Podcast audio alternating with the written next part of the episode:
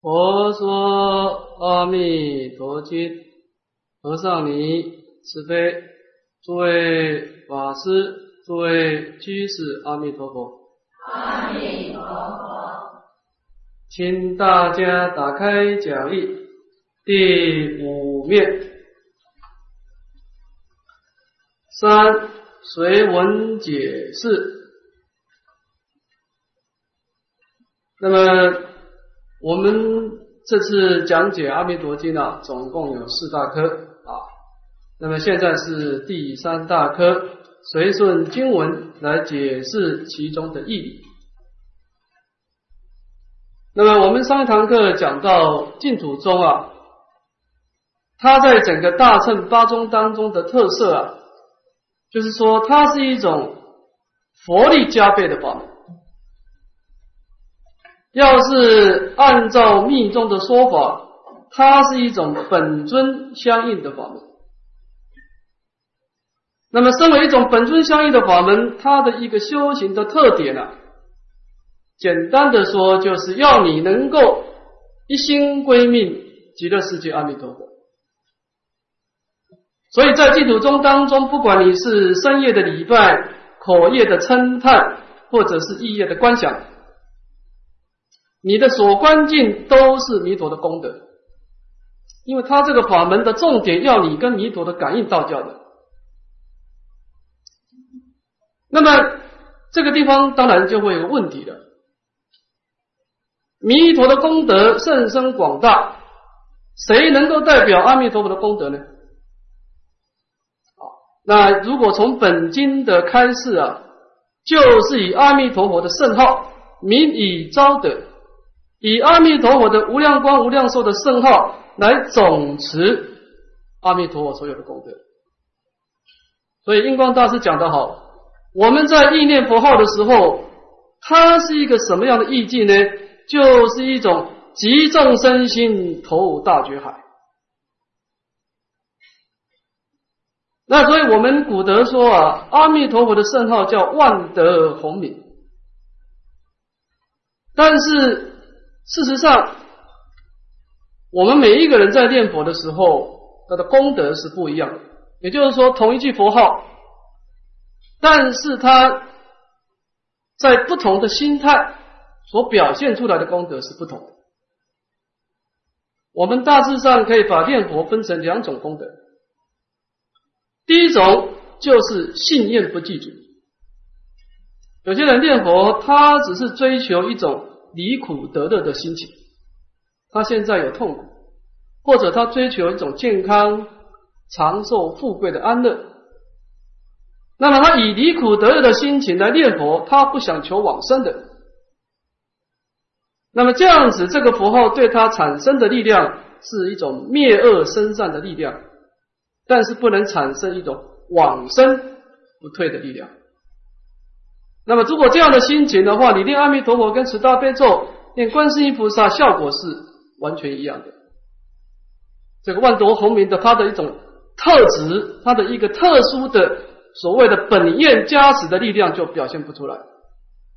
所以说，这样子的念佛叫做成就世间的福报。那么，第二种人念佛的心情，他是对来生有所期望的。他是为了要成就往生、成就佛道而念佛。这个时候，这样的信念、祭足的心情，跟佛号接触的时候，就启动的弥陀的加持力。那么，不但能够现身业障消除了，更重要是能够往生不退。它能够去刺激弥陀的那种本愿的摄受，产生一种救拔的力量。那么你这样子的念佛就变成一种出世间的功德，所以我们应该这样讲啊，同样一个月亮，它映在不同的水中，这个月亮的光明是不一样的。那么同一个道理呢，同样是一个万德洪名，每一个人在念佛的时候，他对你的加持力是世间的福报，还是出世间的圣道？那就因人而异了。所以我们在前面讲到，这个关键点在于信愿记住。所以，如果我们希望这个佛号对我们的加持力是一种能够带业往生的，能够去超越三界的力量，那么我们在念佛之前啊，好好的培养我们心中的信愿啊，就变得非常重要。因为你没有把心理准备好，你突然间跟佛号接触的时候，你很难把佛号的功德全部把它开启出来。啊所以我们的确有需要好好的来了解一下，本师释迦牟尼佛对净土法门是一个怎么样的解释。我们常说啊，闻经达理，断疑生信。真实的信心来自于对经文的了解，那么产生一种智慧的关照抉择，而断除心中的疑惑，而不是说人云亦云，你叫我往生我就往生，不是这样子啊。所以我们的确有需要很心平气和的来了解经文。那么，到底净土法门是怎么回事啊？所以我们这堂课就开始啊，来啊，我们就来了解一下这个经文。那么，本师对净土法门的介绍，入文分三。那么，这个是藕益大师的大科了。藕益大师他根据古德的传承啊。把这个经分成三大分啊，第一个细分一如手，五官具足；二正中分一如身，脏腑无缺；三流通分一如足，意心无滞啊。那么一般我们古的解经呢，都是三分啊。那么细分等于是一个大纲的说明。我们看到一个人的头部啊，就知道这个人的这个富贵贫贱啊。那么正中分等于是整个啊。修学的一个理论跟方法，就像一个人的身体啊，我们知道他的身体状态。第三个流通分啊，就像一个人的脚，那么佛陀在流通当中呢，会交代这部经应该由谁来负责流通后世啊，把这个法能够辗转的流通到后世去啊。所以这个法是有它的一个传承啊。好，首先我们看这个序分。那么这个细分呢，是一个标准式的细分啊。所谓的标准式呢，一部经的标准都是有通序跟别序。这个通序呢，就叫做通于一切经典的啊。那么它又有一个名称啊，请大家把它注明一下，括号正信序。这个正呢是证明的正啊，信是信心的信，正信序。那么一般来说，在解释经典之前呢，都要说明本经的六种成就，来启发大家的信心啊，证明这部经的真实啊。那么这个通序，我为大师呢分两科：一标法会实处，二引大众同文。那么这个地方啊，我们先解释这个弥陀经法会的。说法的时间跟处所啊，这个地方等于是先标出五种成就啊，先说明前的五种成就。我们看经文，大家请合掌。如是我闻，一时佛在舍卫国，几数及孤独也。啊，那么这段经文先说明了这个本经的五种成就啊。好，我们看这个补充讲表第一面哈，后面的啊。那么这一下的补充讲表啊，学人是完全公路啊，这个藕益大师的弥陀要解啊。首先我们看附表一，六种成就。那么六种当中，我们先讲五种啊。第一个如是标信顺。这个如啊，就是恒常不变啊，叫如，就是这个道理，它不会随时光改变的。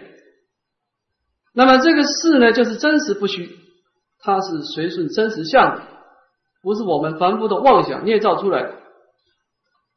那么在经典之首标如是呢，是说明了这以下的经文是真实不虚的，是恒常不变的，那么值得我们弟子来相信随顺。那么佛灭度以后，佛陀要阿难尊者在结集经典的时候标如是啊，主要的目的是要鉴别佛法跟世间道理的差别，因为世间的道理是随时空改变的呢。啊，所以你看现在人去买这个电脑科技的书，他一定要看这个出版的时间，超过五年的书就不能买，因为这个理论已经不实用。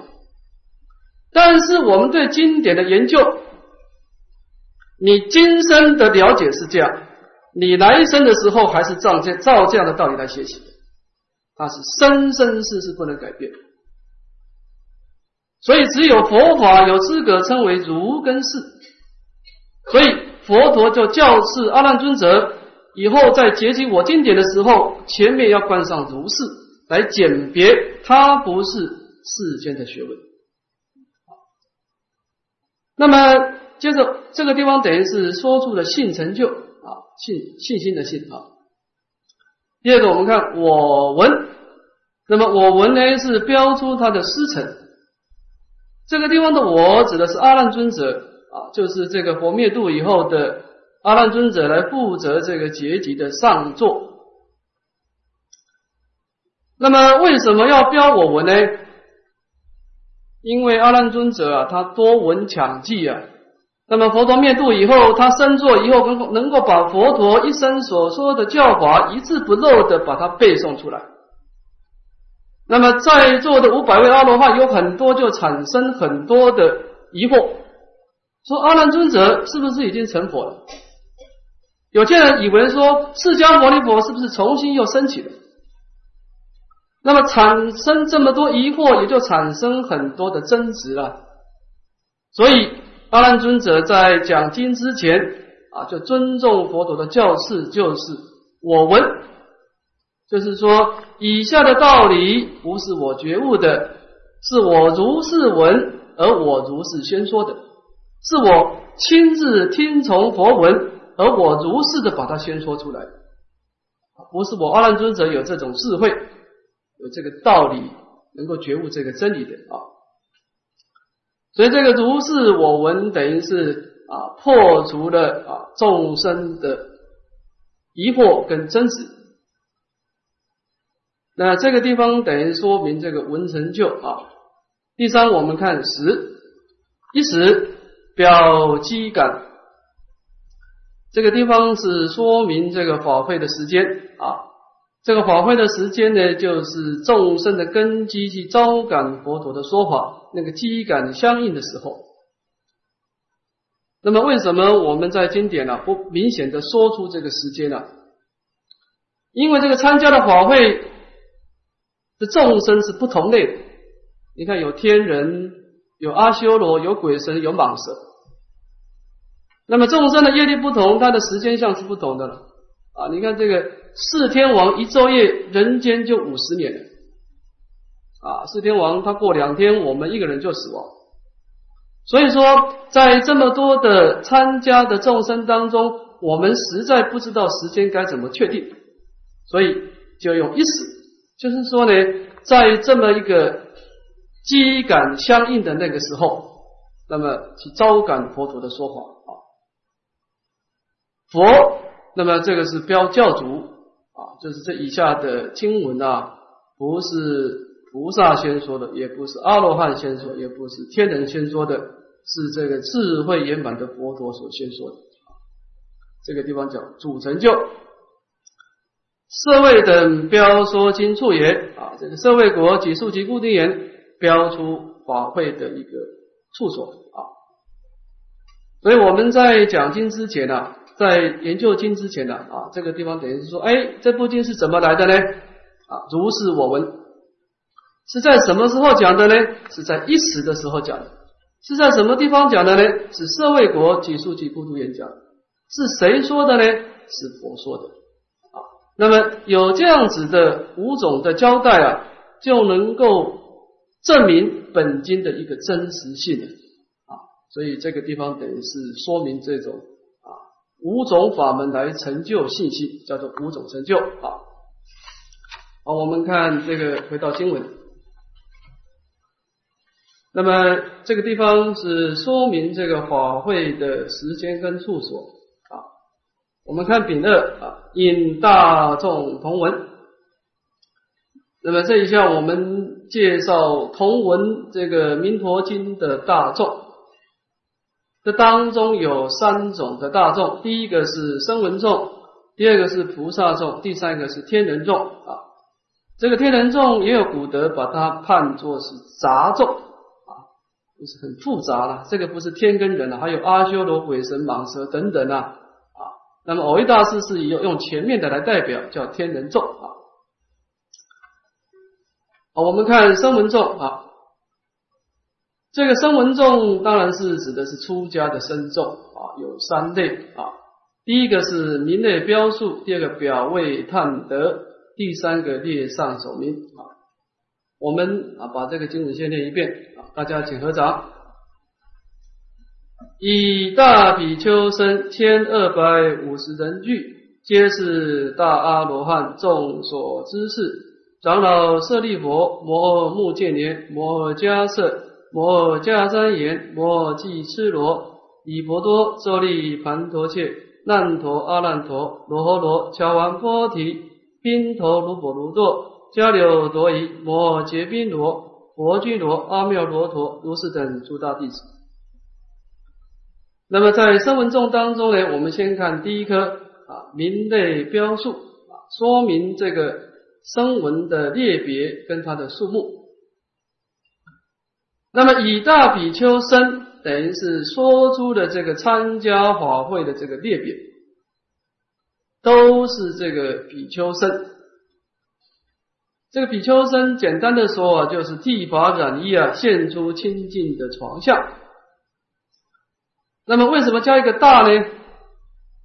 佛法的大都是一种赞叹的意思啊，就是直胜量广，名之为大啊，就是它有这个广大殊胜的这个界定会的功德。它不是外表现出身相，它的内心有这种广大。殊胜的界定会啊，所以叫做大。那么这么多的比丘僧有多少呢？千二百五十人聚。这个一千二百个五比丘啊，是佛陀成道以后最初的僧团。那么这个僧团的结构呢，主要有三类。第一个是佛陀度这个三家舍三个兄弟，还有他的眷属。第二个是舍利弗尊者，还有他的徒弟；第三个是目犍连尊者，他的徒弟。那么这三个整个团体加起来，就构成了千二百五十个大比丘僧，也就是佛成道以后的最初的僧团。那么这个僧团等于是经常的跟随佛陀的身边啊，到处游化了，所以构成了一个所谓的常随众啊。那么常随众，现在佛陀讲《弥陀经》的时候啊，这些大比丘僧的这些常随众啊，就跟随在旁边来听闻。那么这个地方是先标出它的列别跟数目。我们看第二段的表位探得，皆是大罗汉众所知事。前面的经文呢，是着重在一个外表上的描述啊，它是现出身相，它的数目是一千两百五十人众。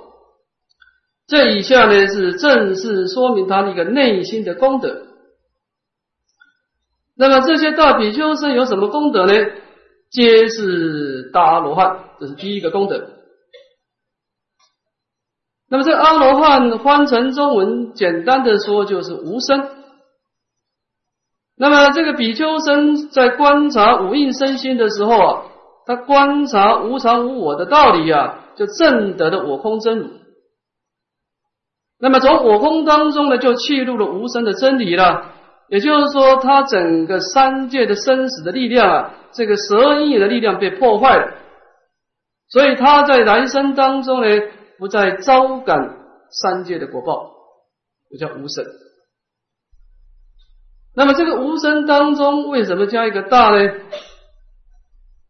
也就是说，他不但证得了我空真理，他还成就种种的禅定，所以他能够在禅定当中呢，成就三明六通八解脱啊，就简别他不是会解脱的，他是寂解脱的阿罗汉，叫大阿罗汉啊。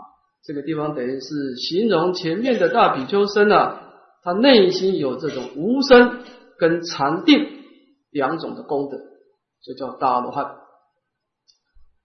这是赞叹他们第一种功德，第二个众所知识。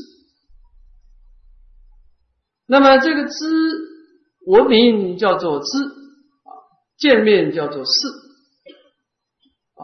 那么你跟他，你听过这个法师的名称叫做知，你有跟他亲自见过面叫做视。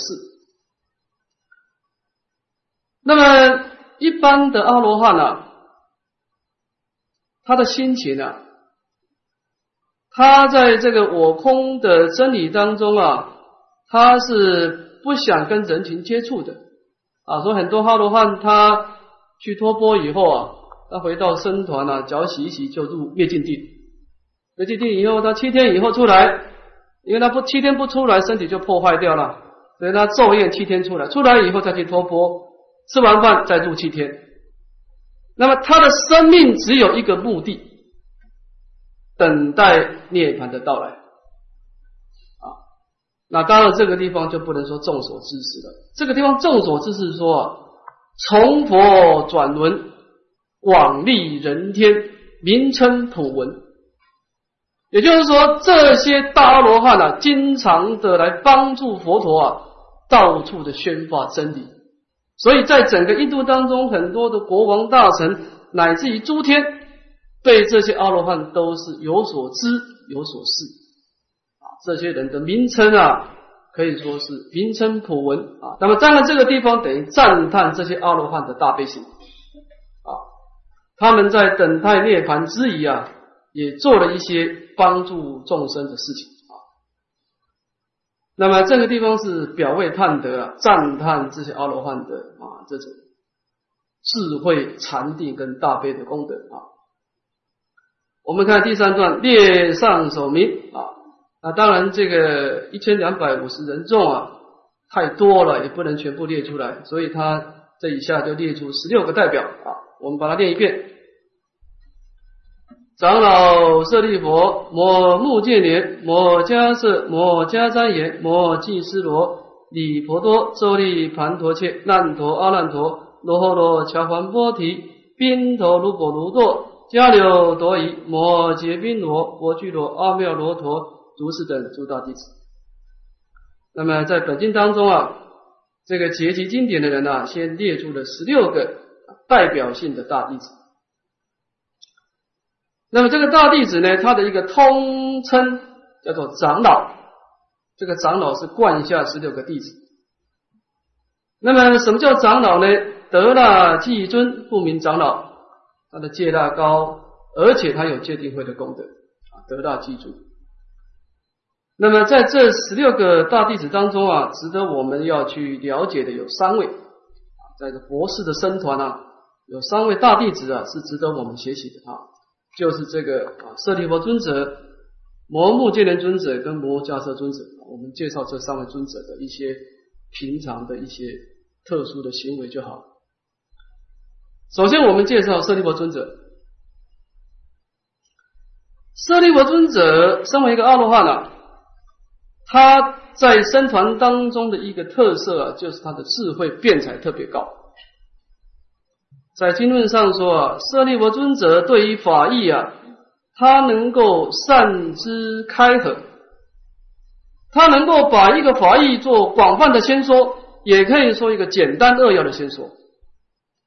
所以他有这样的一个智慧辩才啊，那么因为他有这个智慧辩才啊，经常能够破除外道的邪见啊。我们也举一个例子来说明啊，在佛寺的时候有一个婆罗门教啊，婆罗门教当然是在印度最古老的宗教了啊，佛没有出世之前它就存在。那么在这个婆罗门教当中有一个教授师啊，他对整个古代的这个吠陀跟奥义的经典啊，非常通达，而且能够善巧的说法。所以在整个婆罗门教当中呢，对这个教授是啊非常的尊重。有一次，这个弟子就跟这个教授是说：“说老师啊，你在我们僧团啊，能够讲这么微妙的法义啊，非常的值得赞叹。但是如果你今天能够啊，向释迦牟尼佛弟子挑战了，能够把他们调伏啊，来信我们婆罗门教，那就更好。”这个教授是说：“这个没什么困难的啊，我可以跟佛陀弟子智慧第一的舍利弗尊者跟他辩论。”把他折服的，这个婆罗门的弟子说：“说老师啊，我们不要这样做。凡是有一个见识的，我们不要一下子找舍利弗，我们先找这个佛陀弟子最笨的周利盘陀戒啊。你把这个他变赢了，哎，我们再慢慢的往上，慢慢的调。哎，这个教授是说，哎，说的有道理。好。”那么是，那么这个教授师就到了这个僧团呢，说：“哎，我要找这个周利盘陀去辩论。身为一个阿罗汉呢，他内心是跟我空的真理相应的，他心中无所畏惧。你跟我辩论，我就跟你辩论。那么周利盘陀切就出来，就跟这个外道的教授是辩论。那么当然这个。”周利盘陀界虽然通达四地啊，但是他很多的因缘的假观呢是不清楚。所以当这个教授是用这个奥义的经典啊来问到了很多因缘法的时候，周利盘陀界就回答不出来。回答不出来怎么办呢？阿罗汉这个时候就他就显神通了，周利盘陀界就飞到虚空当中啊。结加符咒，放大光明啊，现出广大的声相。这个时候外道一看，哎呀，这是个圣人，内心升起恭敬心。但是你让我升起恭敬心，你没有把道理讲清楚啊，我还是不能够解除疑惑。他就静待这个周利盘多切的开始，但是周利盘多切就一直回答不出来，就站在那个地方了。那么这个时候，舍利弗尊者在疗房打坐，天耳遥闻啊，他知道这个外道的得度因缘成熟了。这个时候，舍利弗尊者用神通啊，就跟周利盘陀切的身体就对调，他就住到了周利盘陀切的身体。那么以他的这种善知开合的辩才啊，就回答他的问题。结果这个这个这教授师就非常欢喜说。佛陀的弟子啊，这个周利盘多切尚且有这种智慧，那其他的还得了？那么就皈依佛陀。后来这个教授是也证的阿罗汉果。啊，所以这个舍利弗尊者啊，他在僧团当中啊，他的定位就是经常能够去教化外道。啊，我们出家众每一个人都找到你自己的定位啊。那么这个就是我们啊介绍的伟大的舍利弗尊者啊。好，我们介绍第二个摩诃目犍连。目犍连尊者他在僧团的特色，就是他的神通啊，特别的巧妙。当然，一个有禅定的阿罗汉都是有神通啊，但是啊，目犍连尊者的神通呢，在经典上说他能够随心自在，这个是不容易的。他心中怎么想？那个相貌马上能够现出来，啊，那么我们也举一个例子来说明啊。我在世的时候啊，有一个国王，那么他在国王有一些喜庆的事情，所以他就办了一个无遮的共争大会啊。这个地方的僧众啊，不但是佛弟子，连外道的出家众全部的邀请他们来应供。那么这个时候，外道啊，就听到这个消息啊，就议论纷纷说啊，说我们现在啊，现在呢，我们的信徒越来越少。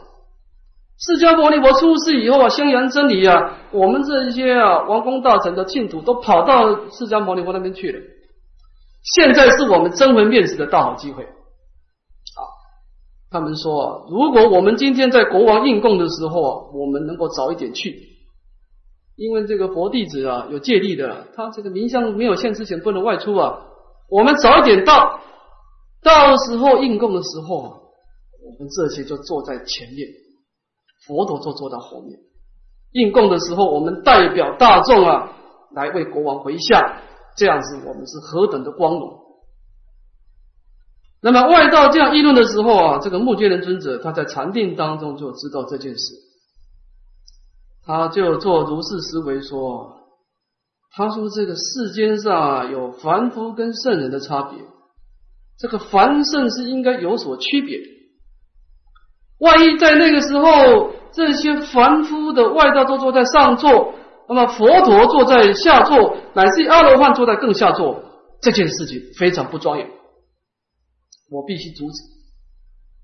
所以这个目犍连尊者啊，他在这个时候就显神通了啊。外道啊，在天黑的时候啊，就摸黑的赶去应供。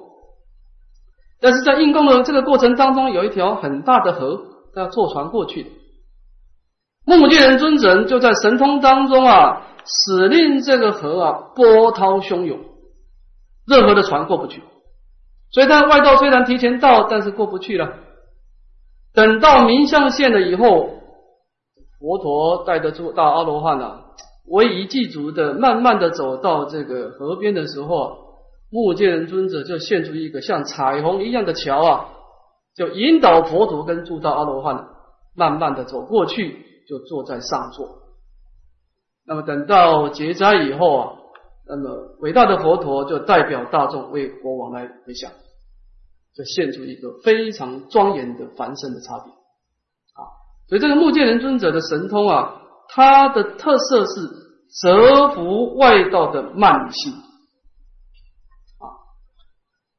那么在这个生团的过程当中，我们在研究这个弟子啊，要分两部分啊。佛在世的时候啊，僧团的。代表当然是舍利佛、目犍连，一个是智慧第一，一个是神通第一啊。这个弟子们有有些人喜欢道理的，你你显神通啊，对他没什么帮助，啊他这个是怪力乱神啊。他讲道理的，他就跟随舍利佛啊。有些人喜欢神通的，就跟随目犍连尊者啊。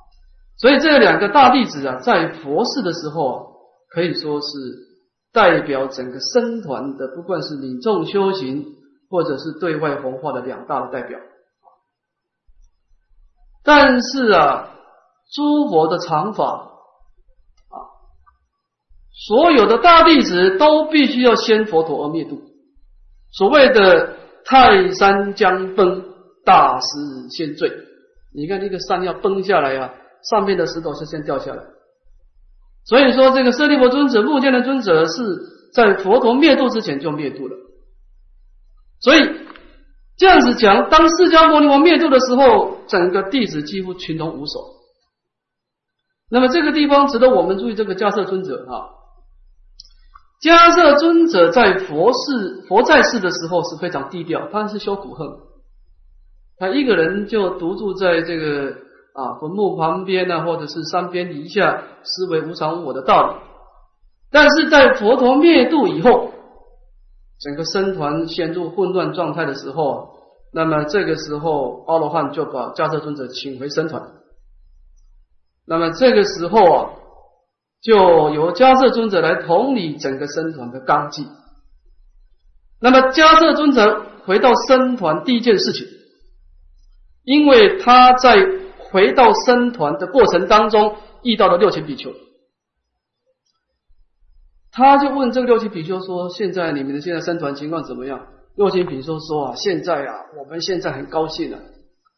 这佛陀在世的时候告诉我们这件事不能做，那件事不能做，对我们产生很多约束。现在可好了，没有人管我们。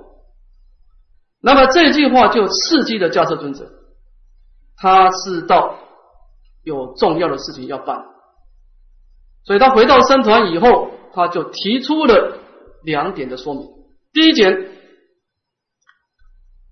这个佛陀的舍利子，这个是机事的事情，我们出家众不要去干预啊。这由王公大臣啊，龙王去承办佛陀烧完的舍利，这个事情我们僧众不要去管。第二点，他急奏集这个前锤啊，把所有阿罗汉集集合起来，说现在我们大家不要急着入灭，因为佛陀灭度以后，很多阿罗汉就跟着灭度，他对对人生没没有任何期待啊。一个月亮走了以后，旁边的星星已经没有存在价值。那么这个时候啊，迦叶尊者在前垂极重的时候说啊，我们现在有重要事情，要把佛陀一生所说的经典跟历典啊加以结集，才能够灭度。所以这个时候就结集的五百个阿罗汉。那么在佛灭度的第一个结下安居啊，那么在历史上成立第一个结集叫五百结集。那么这个是对整个正法的注释啊，那么做出的一个伟大的贡献啊。那么这个是值得我们一提的啊。摩诃迦叶尊者。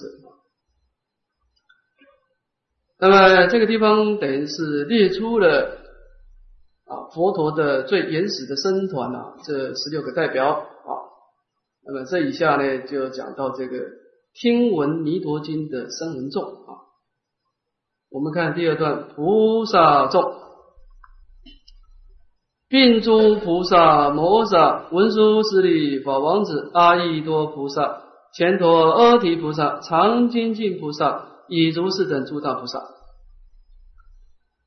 那么前面讲到是声闻啊，我们讲说是小乘的修学者，这一下讲大乘的菩萨。那么这个菩萨换成中文叫结有情呐啊，那么这个摩萨呢，也就是一个直胜量广的意思。我们一般人可以称为菩萨，但是我们不能称为菩萨摩萨。这个摩萨换上摩萨是一个圣位的菩萨，或者说是法身以上的菩萨，才有资格称为菩萨摩萨啊。那么这以下列出的四个代表，第一个文殊师利法王子，这大家容易理解的文殊菩萨啊。第二个阿逸多菩萨，这个阿逸多呢，翻成中文叫慈氏，就是弥勒菩萨的意思了。这个弥勒菩萨在这个地方听法有他特殊的意思了。我们看经典啊，弥勒菩萨是背心很重的，他。他也是一个啊出家菩萨啊，但是他跟祭祀的互动很频繁。我们看经典上啊，弥勒菩萨在座的不多，我都讲经的时候，弥勒菩萨在座的不多啊。但是讲弥陀经的时候，弥勒菩萨他到了现场。那么在莲池大师跟偶一大师呢，对于弥勒菩萨的莅临弥陀经法会啊，都有一个共同的看法，说这个地方有一层深意。那么怎么说呢？莲池大师说：“弥勒既闻此经，龙华必说此经。”说弥勒菩萨在弥陀释迦牟尼佛讲净土法门的时候，他为什么突然间莅临呢？因为他要得到这个传承，因为他以后的龙华三会一定会讲这部经。释迦牟尼佛的说法是。讲经三百余会，所以释迦牟尼佛，我们身为释迦牟尼佛，觉得很光荣，他是很精进的一个佛陀啊。弥勒菩萨是三会讲三世经，你要能够觉悟觉不觉悟没办法啊。但是他讲龙华三会的时候，他一定要讲弥陀经。所以你看这个这个，其实我们讲这个经体啊，我们前面讲佛说阿弥陀经啊，这个是玄奘大师把它翻过来。其实，在本经的流通中呢，释迦牟尼佛已经对本经安立一个经体，叫做称赞不可思议功德，一切诸佛所护念经。赞叹弥陀本愿的功德啊，是一切诸佛所弘传护念的法门。所以，这个净土法门等于是十方诸佛所共同的流通的法门。以前有些人他出世，有些佛讲《法华经》讲《楞严经》啊，但是有些人佛不讲，但是净土法门他一定要讲。所以这个弥勒菩萨的莅临啊，这个地方有他的一个法门的一个流通后世的一个真实意啊。前陀阿提菩萨，前陀阿提翻成中文叫不休息了，这个地方指的是大悲心啊。他的大悲心特别重啊，他舍不得休息啊。常精进菩萨前面的前陀阿提啊是耶大悲，这个地方是耶智力。什么叫常精进呢？安住法性，勤修方便啊。他一方面呢，摄用归体，安住在一念的清净性啊；一方面一体起用啊，依止一念心性呢，积极福德智慧两种资粮来庄严一念的法性啊。所以它叫常精进菩萨啊，以如是等诸大菩萨。那么这个地方是说明这个已会的菩萨众啊。莲师大师在这段经文这个地方，他做一段开示说，他说这个佛陀的说法有两种的处所，一个是在秽土，一个是在净土。那么如果是在秽土的话，他这个参加的大众啊，声闻众是排前面，菩萨是排后面，在秽土。但是佛陀如果是在净土说法，你看《华严经》，他的法会很多的处所都是在净土。那么如果在净土说法的时候，菩萨是排前面，声闻是排后面。啊，那么因为这个本经的说法是在说佛世界的啊，所以他把声闻众排前面。那么为什么声闻众排前面呢？为什么在秽土的时候声闻众排前面呢？我为大叔提出三个理由。因为这个声闻众啊，第一个他是出世相故，不管他有没有修行，他外表现出的是三世诸佛的相状。你看菩萨有的是有出家有在家，这个形状太复杂啊，所以为了尊重他的一种身相，所以排在前面。第二个常随从故，这些声闻众啊是经常跟随佛陀而住的，也值得尊重。第三个是佛法赖生传故啊，因为这个身众在秽土啊，他有住持正法续活慧命的功德啊。那么这个地方得说明这个声闻众是排前面啊。所以你看经典上有一次，这个文殊菩萨遇到了迦叶尊者，文殊菩萨是菩萨，那么当然他他的功德是超过迦叶尊者，但是他请声闻之迦叶尊者走前面，为什么？因为你现出身相，我是居士相啊，所以你排前面。为什么？出世相故，常随从故，佛法赖身传故啊。那么依止这三个理由啊，对声闻众啊就多了一分的尊重啊。这个地方是说明了为什么在介绍大众的时候，声闻众排前面的道理。我们看第三段，天人众。及四谛观音等无量诸天大众聚，那么这个是讲到声闻跟菩萨以外的天人的大众啊。这个地方讲到四谛观音呢，还有诸天，还有大众聚，这个大众聚就很多了啊。你看注解就知道，这个地方包括阿修罗、鬼神、畜生、蟒神、夜叉等等都在里面啊。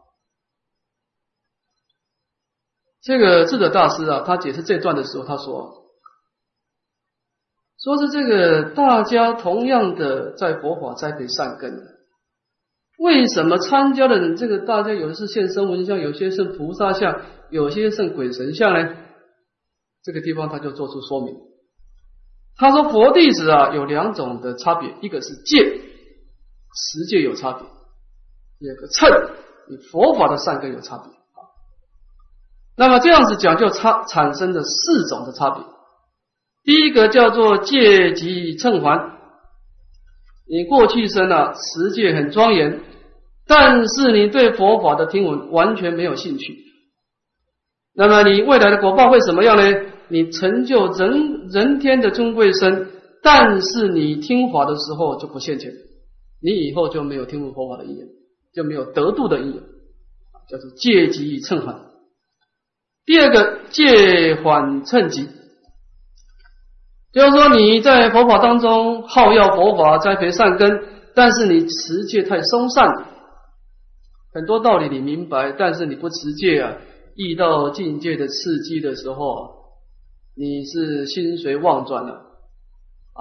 那么你未来的果报呢，就得到的卑贱身，就得到四只脚的。但是你在佛法当中栽培善根啊。哎，佛陀说法的时候，你还是可以立礼啊，戒即称法，用悲戒身来听法。第三个是戒称寂己，你因地持戒庄严，好要佛法。等到佛陀说法的时候，你用人天的尊贵身来听法是最好的。第四个最糟糕的戒称计换啊，你堕落到三恶道去，也没有天门佛法的意义。所以我们讲这个一切法因缘生啊，我们做个总结哈，就是说。我们看到这些的大众来参加，我们可以得到一个启示啊，就是说福德是安乐之本，智慧是解脱之门啊。你希望你来生有好的福德，我希望做到一个尊贵的色身，你一定要持戒。但是你希望在这个尊贵身的时候有解脱的因缘。那你就要栽培你的光明的智慧了。所以持戒跟智慧这两个缺一不可，一个是安乐之本，一个是解脱之本。